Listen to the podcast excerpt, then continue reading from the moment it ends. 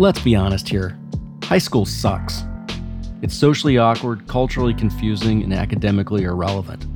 And though the first two might largely be an inescapable part of the teenage experience, the third is of critical concern to both the stability of society and the health of the economy, which is why we wanted to spend some time learning more about what's happening in the world of primary education and the ways in which it's affecting the future of work. In this episode, we're joined by Connie Liu, founder of Project Invent, a nonprofit whose stated mission is to, quote, empower students with the 21st century skills to succeed individually make an impact globally through invention, creating a generation of fearless, compassionate problem solvers. A graduate of both MIT and Stanford, as well as a former high school teacher at the Nueva School in Silicon Valley, Connie has been a part of some of the most innovative educational institutions in the world. That's given her a unique perspective about both the current state and the future state of high school education. Her insights and observations highlight the challenges, opportunities, and promise of what primary education could be and what that means for us all. This is Reconsidering, a podcast about life and how to live it better. I'm Bob Baxley. I'm Meredith Black. I'm Aaron Walter. Thanks for joining us today in our conversation with Connie Liu. This series is brought to you by Indeed Design, a resource for designers and researchers and all UX professionals who do design work that matters. If you're thinking about working in UX or you want to take the next step in your UX career, Indeed Design can help. Visit Indeed.design for tips and tools for people of all levels. You'll find articles to help you refresh your portfolio, build more accessible products, improve team culture, and so much more. That's all at Indeed.design. Hey, I'm Connie Liu, and I'm the founder of Project Invent, uh, education nonprofit to empower students to invent for social good. And I'm embarking on something new now. Okay, well, you know the drill. We're going to start with the lightning round. You ready to play? Ready to go. 11 questions written just for you. Okay. Okay, here we go. Software or hardware? Hardware. East Coast or West Coast? West Coast. Atlas or Globe? Globe. Classroom or field trip? Field trip. Audio or video? Video. Take home or open book? Take home. Literature or cinema? Cinema.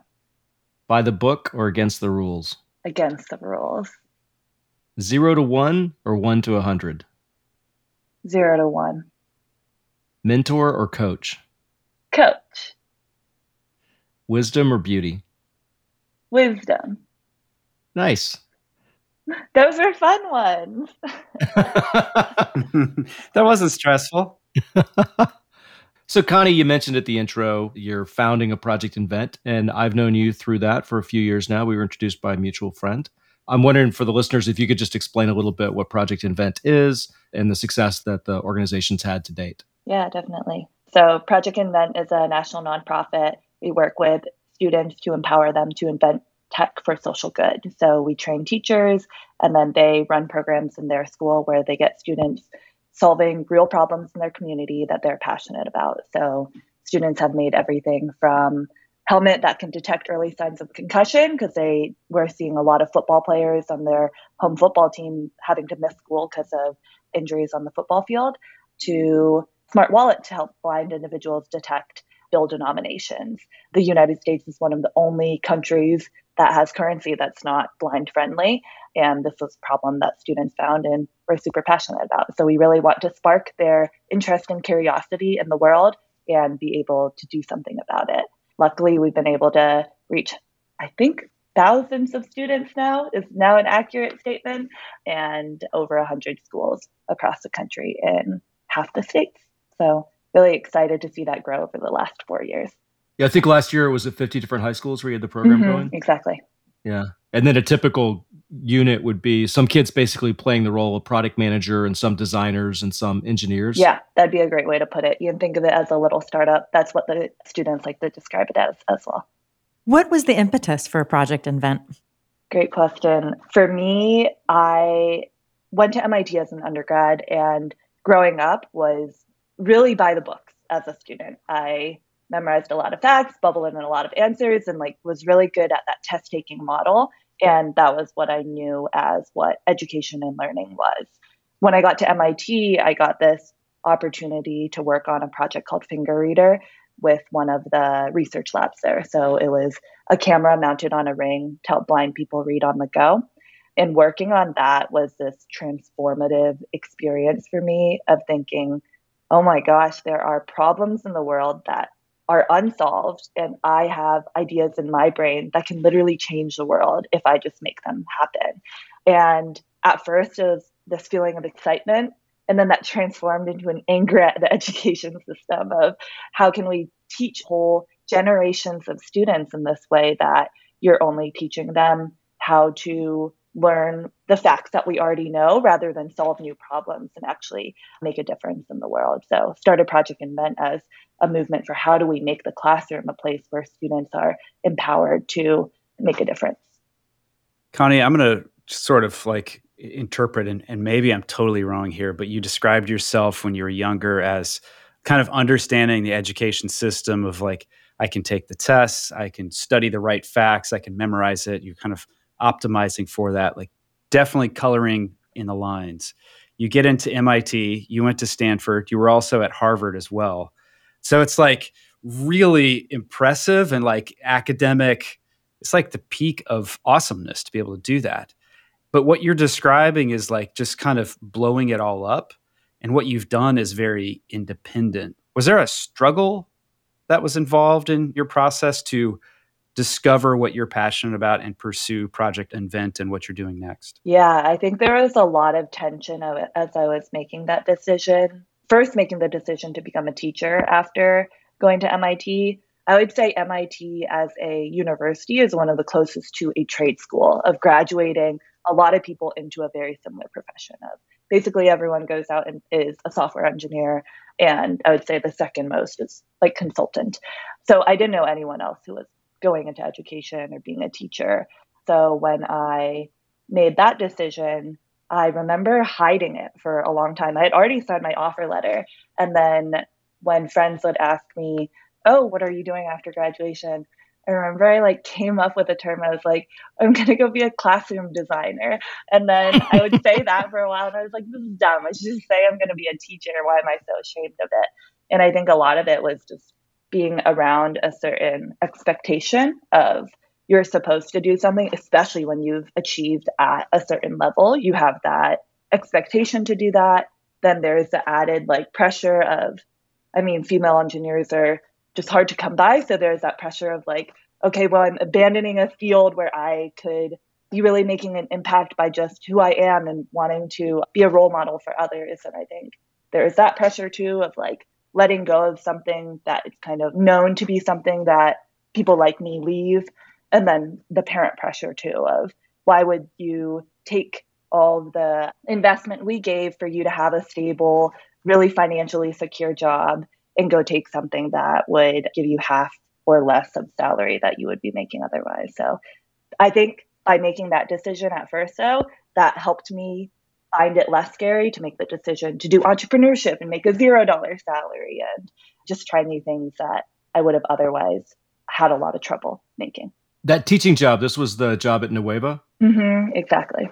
Yeah. So maybe you could talk for listeners that are outside Silicon Valley. Maybe you could talk just a little bit about Nueva because it's not, it's not, shall we say, a normal school. Yeah. It's a very special, special place. Nueva yeah. is a very special place. I remember that when I was looking for a teaching job, I made this like giant spreadsheet of probably like 200 or 300 schools that are like, they're doing something different. They're trying to be innovative.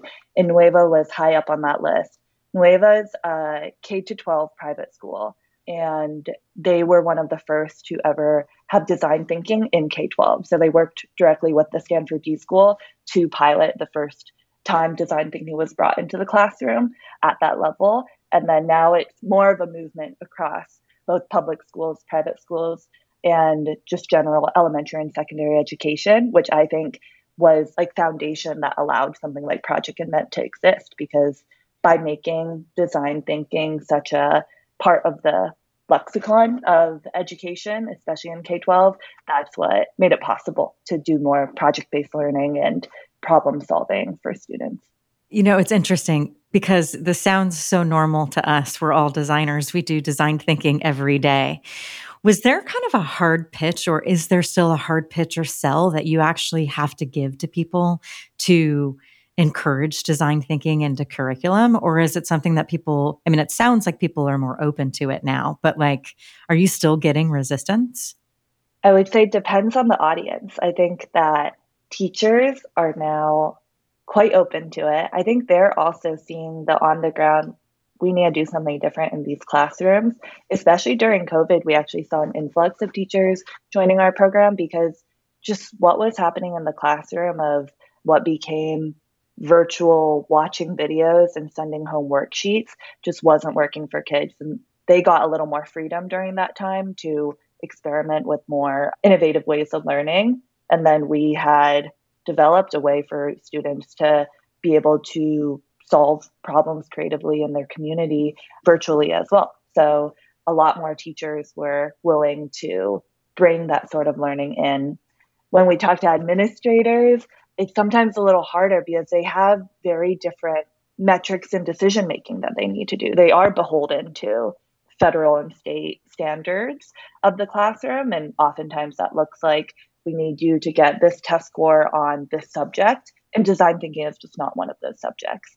When we can get more of the flexible discretionary budget, that's where design thinking can sit. The dream would be for there to be an actual bucket for something like design thinking and creative problem solving. Yeah, it's interesting because the move to project-based learning is a it's a national movement. I mean, our kids went through that in elementary school, less so, a little bit less so in high school here in Silicon Valley.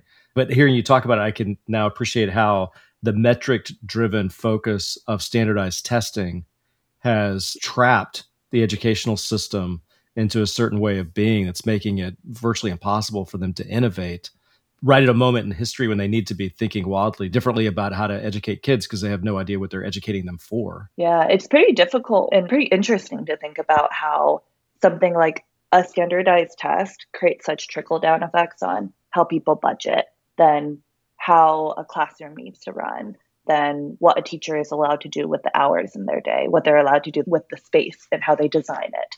I think that that single decision to kind of be able to have to hold classrooms to a specific standard that kind of restricts creativity in a lot of classrooms is a really important one that has a lot of effects.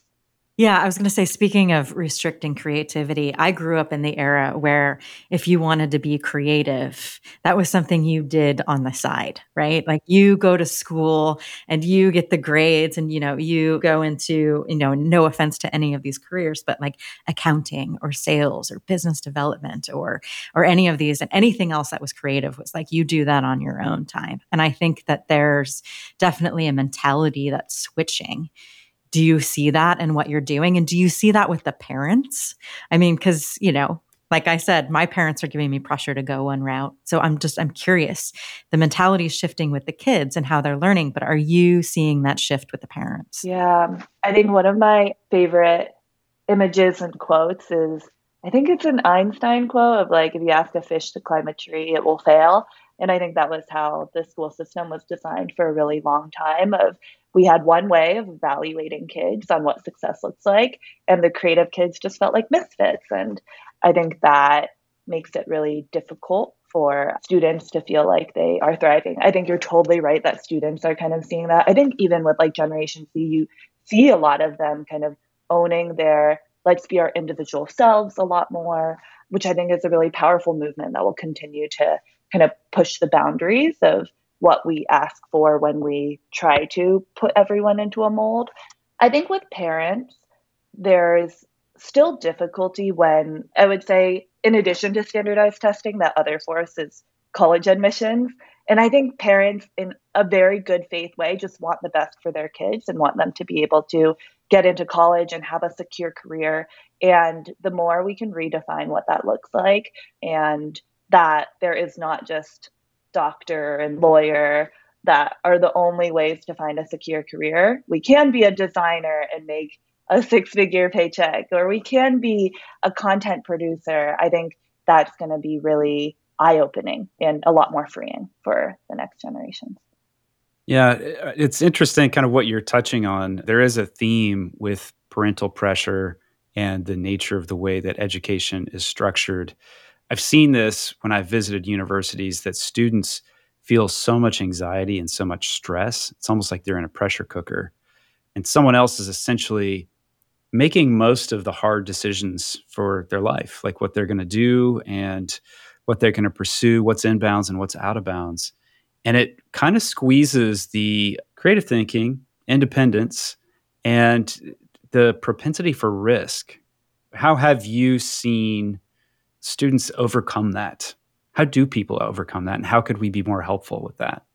I think the really important part of being able to redesign education is to be able to create a sandbox for kids to get exposed to safe risk more often. I think that's one of the beauties of having students solve real world problems because then they're actually going out seeing that they fail and that it's okay to fail. I think one of the things we saw for classrooms that are more by the books when we bring in a program like Project Invent, the kids are really scared to just like even write down an idea on a post-it note for the first few days. And when you go to a classroom where they have gotten constant exposure to, hey, it's okay to just come out up with ideas, it's okay to just try things. Like they're coming up with like 30 to 40 ideas in five minutes. And then when you go to a classroom where they were not taught that, they write down like maybe two or three, and then they hide them from you. They won't even let you look at them because the way that we're teaching in classrooms so much about getting the right answer. So I think a lot of it is redesigning how we educate our kids in a way that teaches that it is okay to fail. Failure is resilience, failure is about learning. And I think a lot of that is learned not through kind of taking a test, but very much by just trying things that don't have an answer because then there's no answer book that you're beholden to. You can just come up with things and if it works, like the world is what tells you if it works, not the back of the book. Are you seeing any difference with gender? Ooh. I think with the problems that students decide to solve, by being able to have them choose where they want to take risk, I think there's a big difference in what like gets them up in the morning and what they're passionate about. There was this one year when I was a teacher when I was running Project Invent as a class that we had I think it was like 15 girls in that class, and 10 of them decided to focus on, I want to design for preventing sexual assault. And that was just a really powerful moment to see that all of them were so passionate about solving this issue and taking their hand on it because they just saw that as the biggest issue that was facing their friends and people like them and something that they were nervous for for going to college. And being able to have more diverse problem solvers gives us the approaches and the passions of very, very different types of thinkers and problem solvers. So I think it's huge to be able to empower as many people as possible to think, hey, I can do something about this. It's interesting. You, you just use the phrase problem solver. I mean, I've seen this in a couple different places too, where you know inner city black kids might take on different problems than suburban white kids. And you just described a scenario where young women were taking on a different problem than their male counterparts. And I remember one of the projects that I saw was some guys who'd come together to create a system so that one of their friends who uh, had some mobility issues could play Minecraft with them because that was such a social outlet for them. And we often talk about diversity in terms of problem solving. I think there's something about diversity with problem identification that just the bodies that we inhabit allow us to move through the world in certain ways. We just see the world through this very specific demographic lens. And it's very hard to understand the experiences that other people are having. And so finding some way to empower them so they can say, no, this is a problem worth solving because it's one that I deal with is really valuable. I love that framing because I think the crux of it is how can we get a diversity of problem finders? Because the lived experience of someone you just can't replicate with like reading as much as you try to expose yourself to how someone else has life has looked you just won't have that same like fire and desire that someone who has really seen that firsthand can approach a problem with. It's really great to have more people tackle social impact problems, even better is that everyone feels like they can tackle what problem is closest to them because they're going to be able to be more resilient when the times get tough because they know how close to home solving that problem hits. What role does teaching play in your own learning process? I've loved teaching as a way to get more confident in the content myself of being able to like synthesize something in a way that can make sense of a world for someone new to it i think is such a beautiful thing. Like building curriculum is this incredible process of like when you're a beginner to something everything's new. So you're just consuming. You're like wow this is all such cool content. And then you try to explain it to someone it all comes out as like gobbledygook because all you have is like a bucket of content. And then when you're designing curriculum or trying to teach it back, the magic of it is being able to like create smaller buckets or like little ways of framing it to help someone else consume that knowledge in a more meaningful way. So, one way, for example, that I would always frame let's say, the difference in how we serve people with design in the world and the importance of design in the world. I would always show this image of here's what it looks like in a donation collection center. It's usually like piles of clothing, piles of just stuff. And here's an Amazon warehouse.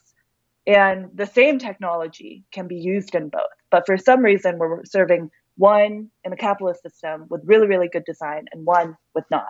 It's not that the tech is not available, it is that people are not applying design to the problems that matter. You can apply design to the problems that matter. And I think that in seeing that click for students, because a lot of them don't see themselves as technologists, they're like, ah, I don't know if I can like create something wholly new. But then when you show them two images that are, this exists, we just need people who care, they're like, I can be that person who cares.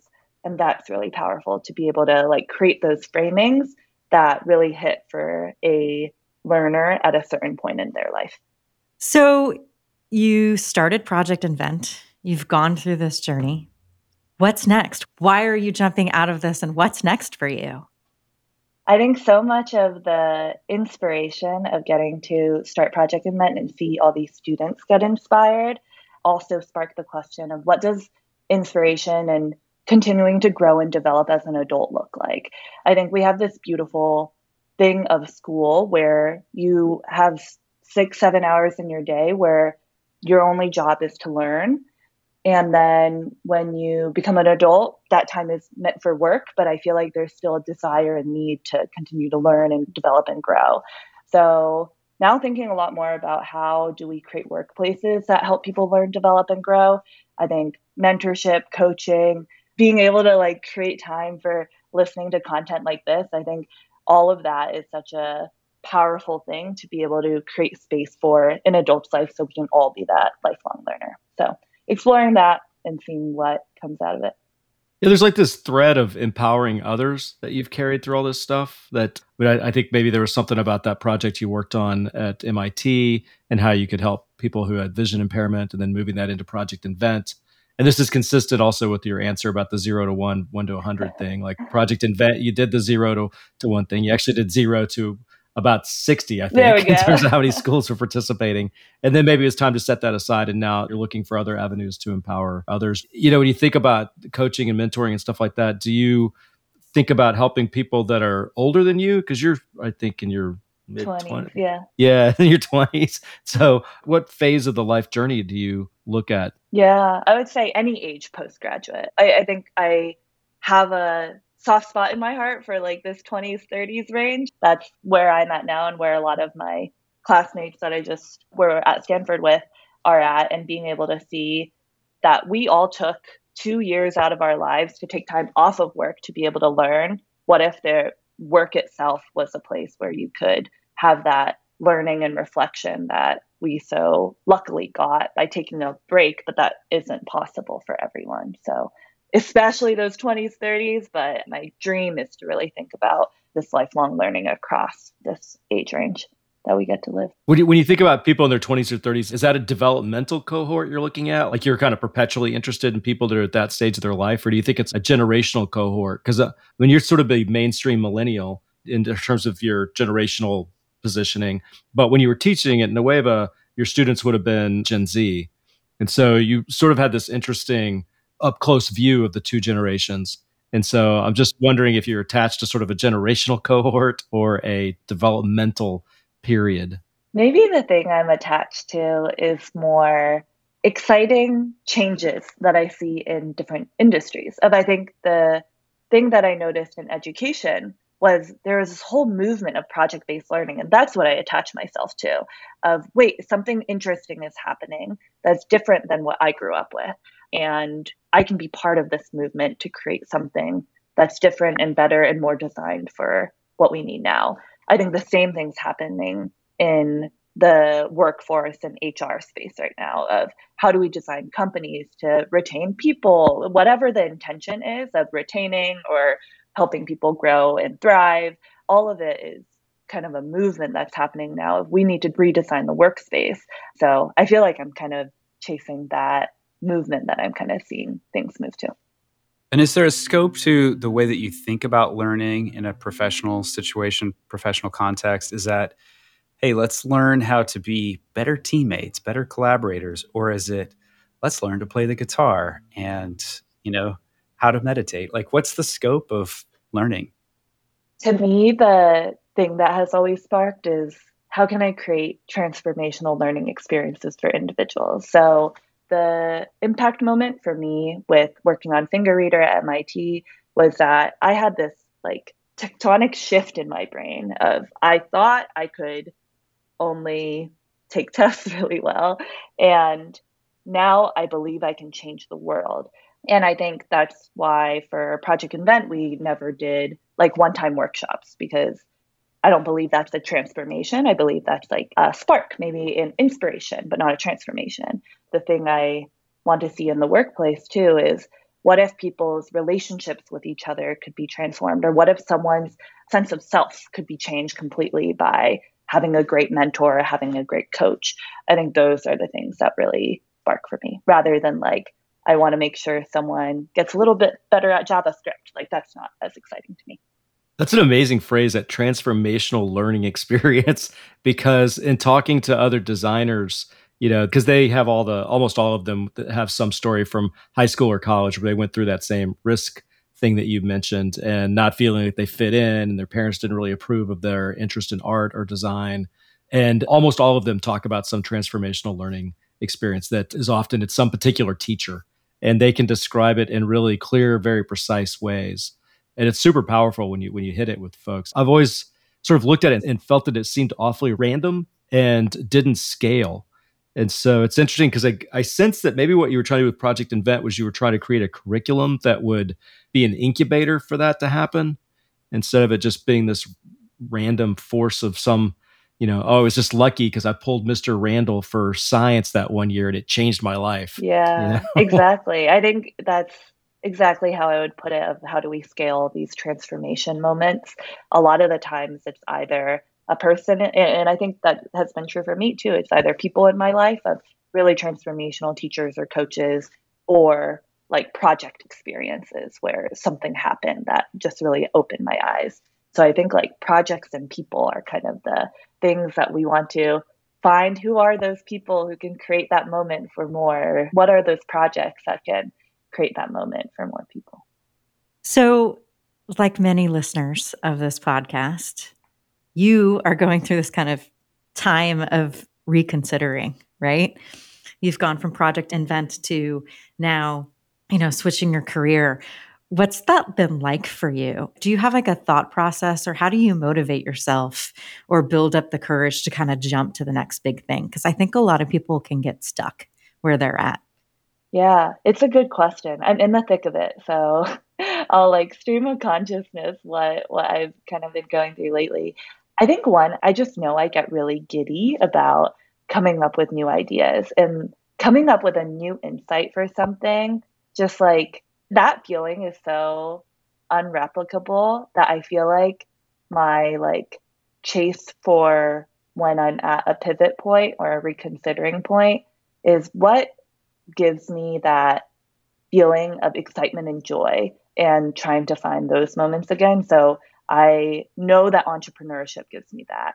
for Project Invent, I felt like it was at the point where someone else could give it more energy and that energy that could bring it to that next level.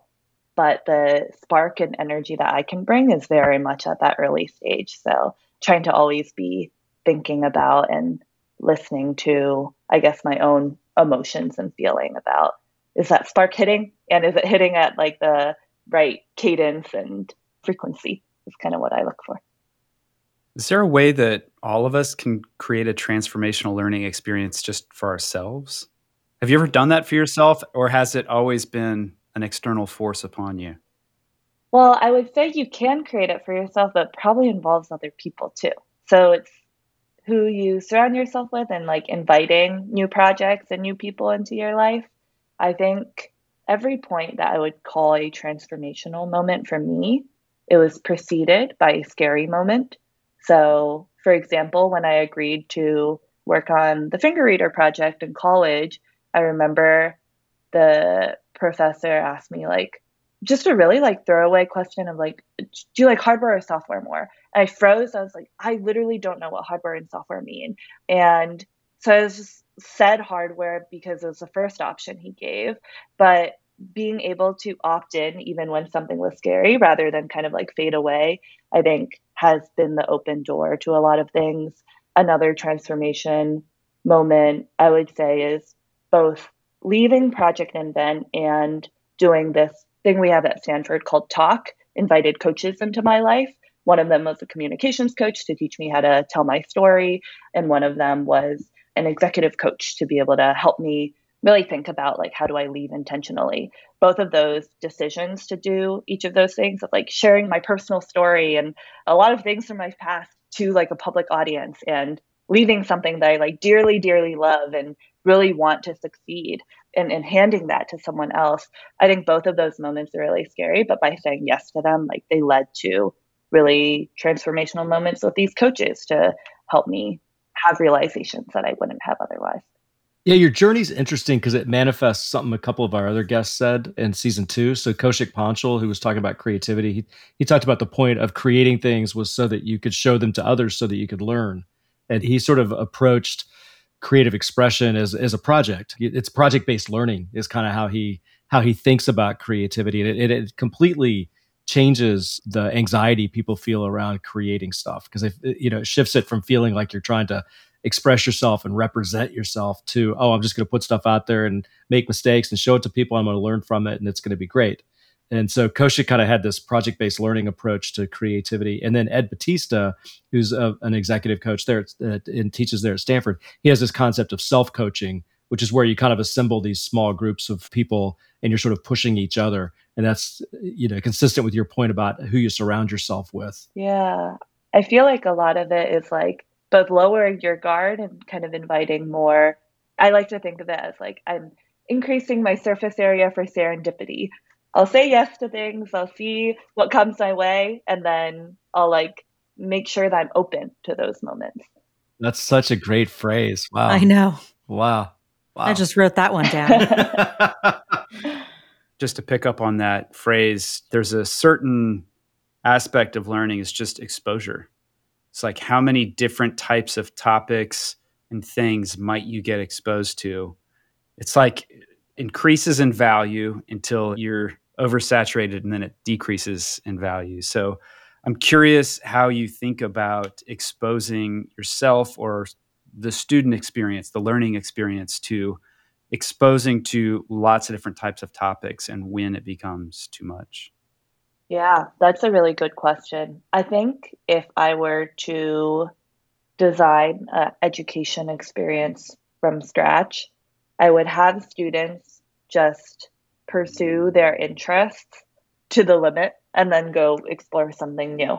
And I think through that exploration and agency of deciding what they want to explore, I think they'll have a really large surface area of serendipity just by choosing something like baseball and going down the rabbit hole of not only playing the sport, but the history of the sport and the science of the sport. You're learning a ton and you're retaining a lot more than the way that classrooms are currently designed, where you're just handed facts that you didn't really ask for.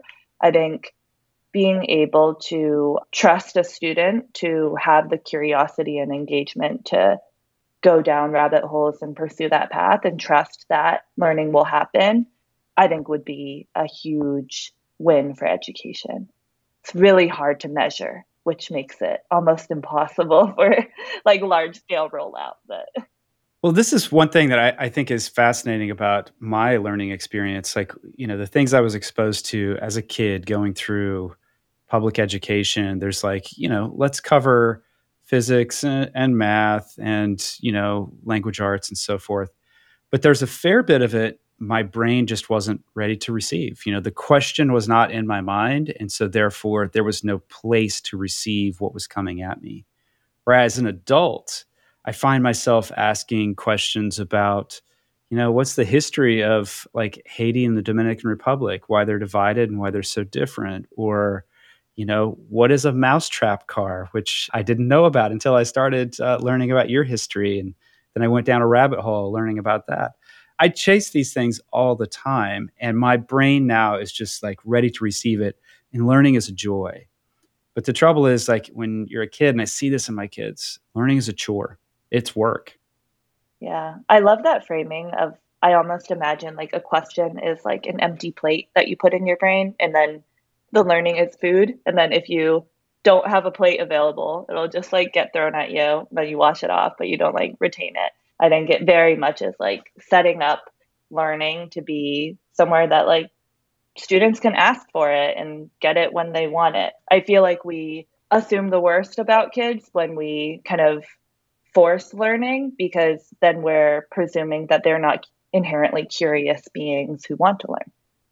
Did you see a big shift? So you mentioned a little bit with with the pandemic and the move to remote, and I sort of have this theory that as a society we still haven't really embraced the internet. Like the pandemic kind of got us there with remote, but we still haven't really got our heads around wrapped around that. And just when I heard Aaron there talking about the, you know, he went down a rabbit hole. My initial instinct is, well, rabbit hole sounds like a waste of time and bad but rabbit holes ex- is exactly how people learn on the internet you know it is like education in the context of the internet is wildly different than education in the context of the school library in a classroom.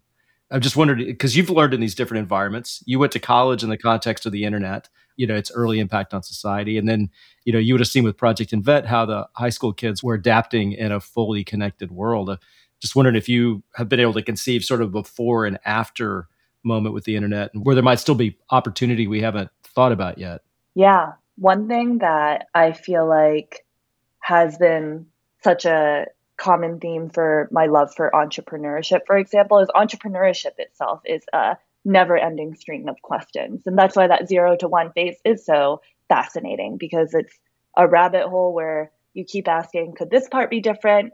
What do people think? Do I trust this person or this person? How can I test? This idea and see if someone actually likes it. It's this constant rabbit hole and being able to pursue questions is a skill in itself. I think it would be so cool if there was a curriculum or a way of schooling where we just teach students how to productively rabbit hole on the internet. I think that would be an awesome and very practical skill that's much more designed for the future of learning. It's funny. That seems like maybe the only way to prepare people for an uncertain future. Yeah, Exactly. Teaching them how to Google. I feel like I would always joke about I'm, I'm going to start a class on teaching people how to Google well. well I'd take that. That sounds yeah, like a continuing studies class, man. I Sign know. me up for that. Sign me up as well. Yeah, I often joke about people like I don't know how to use Slack. It's not that I don't know how to use Slack in a UI sense. I don't really know how to use it as a effective, productive communications tool. Mm-hmm. I can say the same about TikTok. yeah. Well, or Twitter, like yeah. all these things, they're like learning how to use the tool as a, like I know how to use a hammer and I know how to use woodworking tools, but I don't really know how to use woodworking tools. like, you know, there's a, there's a whole different level to really using them that I don't have at all. Yeah. And I think that kind of opens up this whole like other world of there's learning through, say, Googling and going down a rabbit hole. And then some things are kind of like more apprenticeships where you're like watching an expert do something, kind of learning by the curiosity of observing and trying and doing projects. And I think that's where those things marry of like the skills and the knowledge. So, Connie, we ask all of our guests a similar question. We usually ask them, What would the 25 year old self tell your current modern day self? But given that you're still in your 20s, it's maybe a little too close. But you today, this person who is curious and who takes risks and is an entrepreneur, you sound like a very different person from who you were, let's say, in high school, the high school version of yourself at 17 what would the 17 year old version of you say to you today? What advice and guidance would that person give you? I think as much as I love the project based exploration question asking, I think the thing that I was really good at at 17 was having a respect and understanding for also like learning foundations and kind of gritting your teeth and doing that. So I think kind of regaining that patience for sitting in the just knowing and not solving. I think nowadays I'm very much in solving mode and how can I solve problems. I think there's something really beautiful about just like being immersed in knowledge that has no current purpose. Love that. That's great. And where can people learn more about you and what you're up to? I would say easiest ways are I have a web personal website which is connieklu.com, and then my forever love of my life creation of Project Invent you can find at projectinvent.org. Fantastic. Connie, thank you so much for being on the show. Thank you for having me. This was so fun.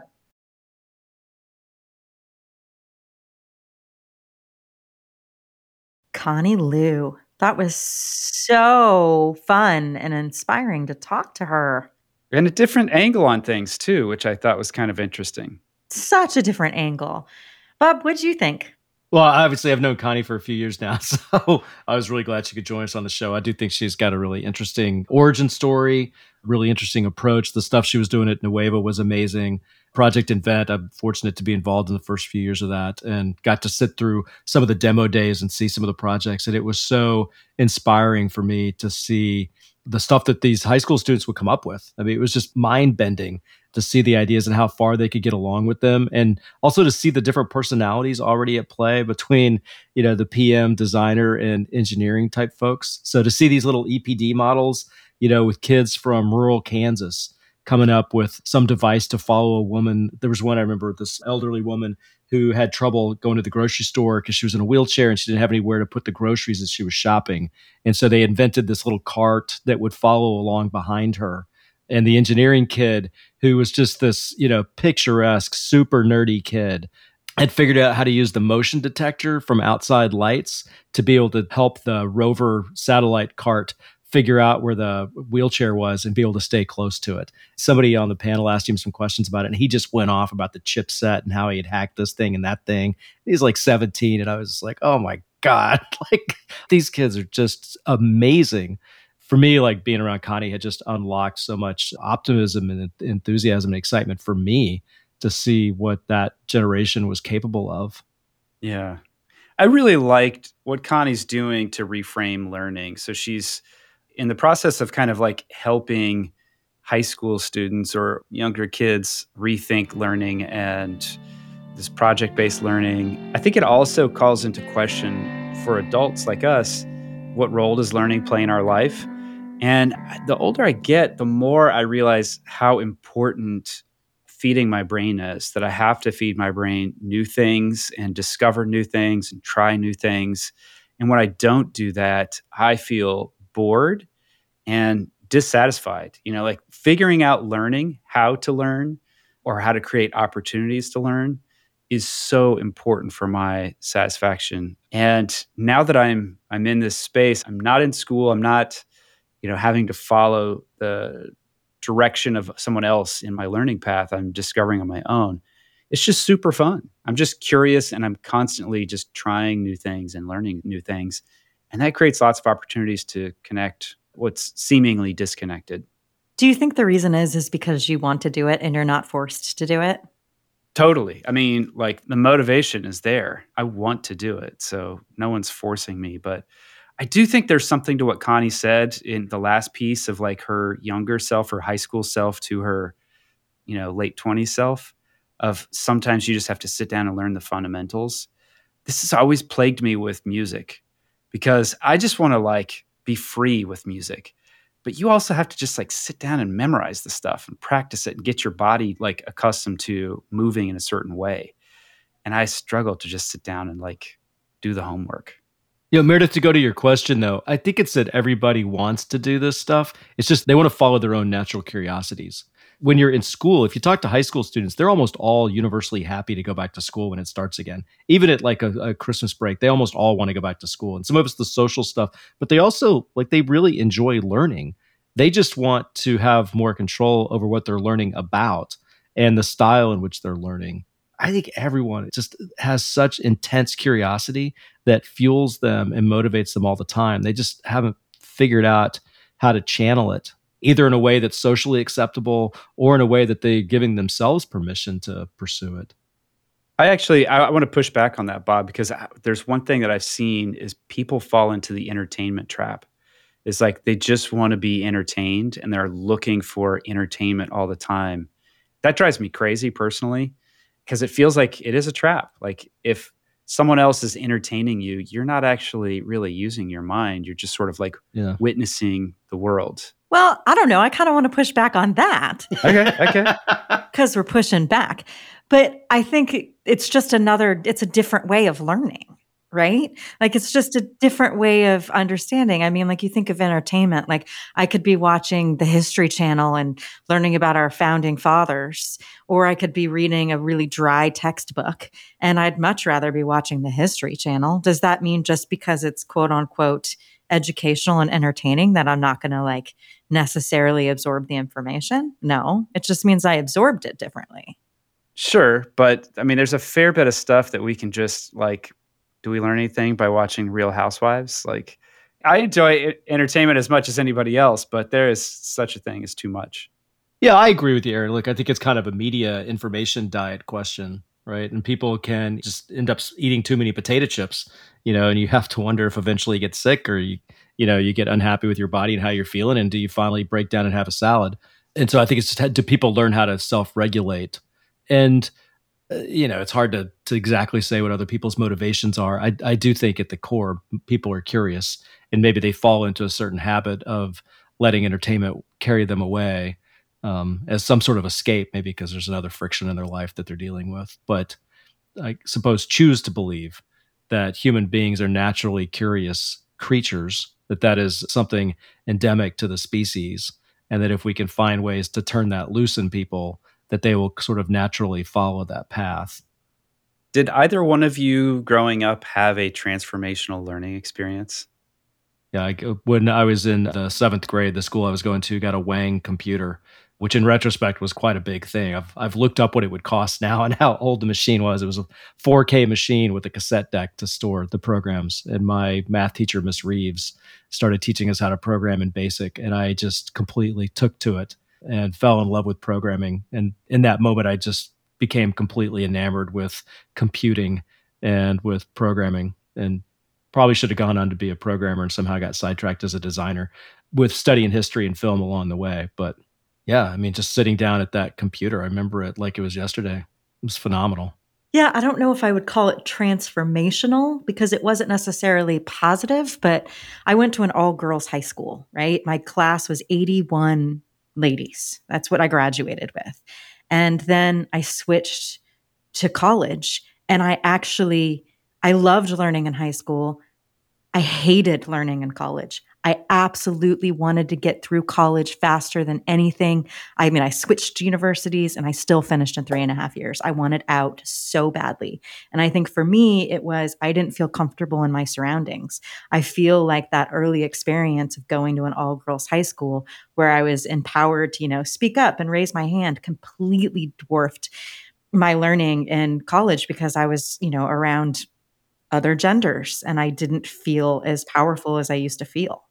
So that's why I kind of push back with you, Aaron, about the entertainment thing, is because now I love to learn. It's just at my own pace and my own style. And it doesn't feel like I have like societal pressure of sitting in a classroom with, you know, 500 other people or getting called on and being forced to know an answer or feel like looking like an idiot. Yeah, that must have been a difficult transition. Yeah. There's a real time evaluation and judgment and hierarchy mechanic to what we think of as a historic classroom, which I think sucks all the enthusiasm out of people, you know, because it becomes a status thing of who's the smartest in the, you know, you want to be the smartest in the class, but not too smart. You know, there's, there's a lot there. It's also just amazing when you start talking to people about their high school and college experience and elementary school, like how powerful our educational experiences are, like what a formative thing they are for all of us, and yet kind of how random they are. It's just which neighborhood did you live in, and did you go to the neighborhood school or not, or did you maybe go to a private school or not, and who was your teacher? Because it's just random who you got in the schedule that year. But that's also life in general, right? Not everything's going to be so predictable, and things are going to lead you down different paths. So that's just one of the elements. Yeah. I think my favorite quote and the thing that I want to frame in my office right now is increasing my surface area for serendipity. Totally. I mean, Yeah. so well said and so true. And I think if we all put that lens on, we could probably have much happier and more fulfilled lives. Reconsidering is created by Aaron Walter, Bob Baxley, and me, Meredith Black, with editing help from Brian Pake of Pacific Audio. Original music for the show was written and performed by Kima Maraki. You'll find a full transcript of this episode and all the links mentioned at reconsidering.org. If you've enjoyed this episode, hit subscribe in your favorite podcast player to catch future episodes and discover the treasures of the Reconsidering Library. To support the show, we'd be ever so grateful if you'd leave a review on Apple Podcasts or Google Podcasts. Your review will help others discover the show. And life, like the seasons, is ever changing, but satisfaction can be found every day when we tune in. Until next time.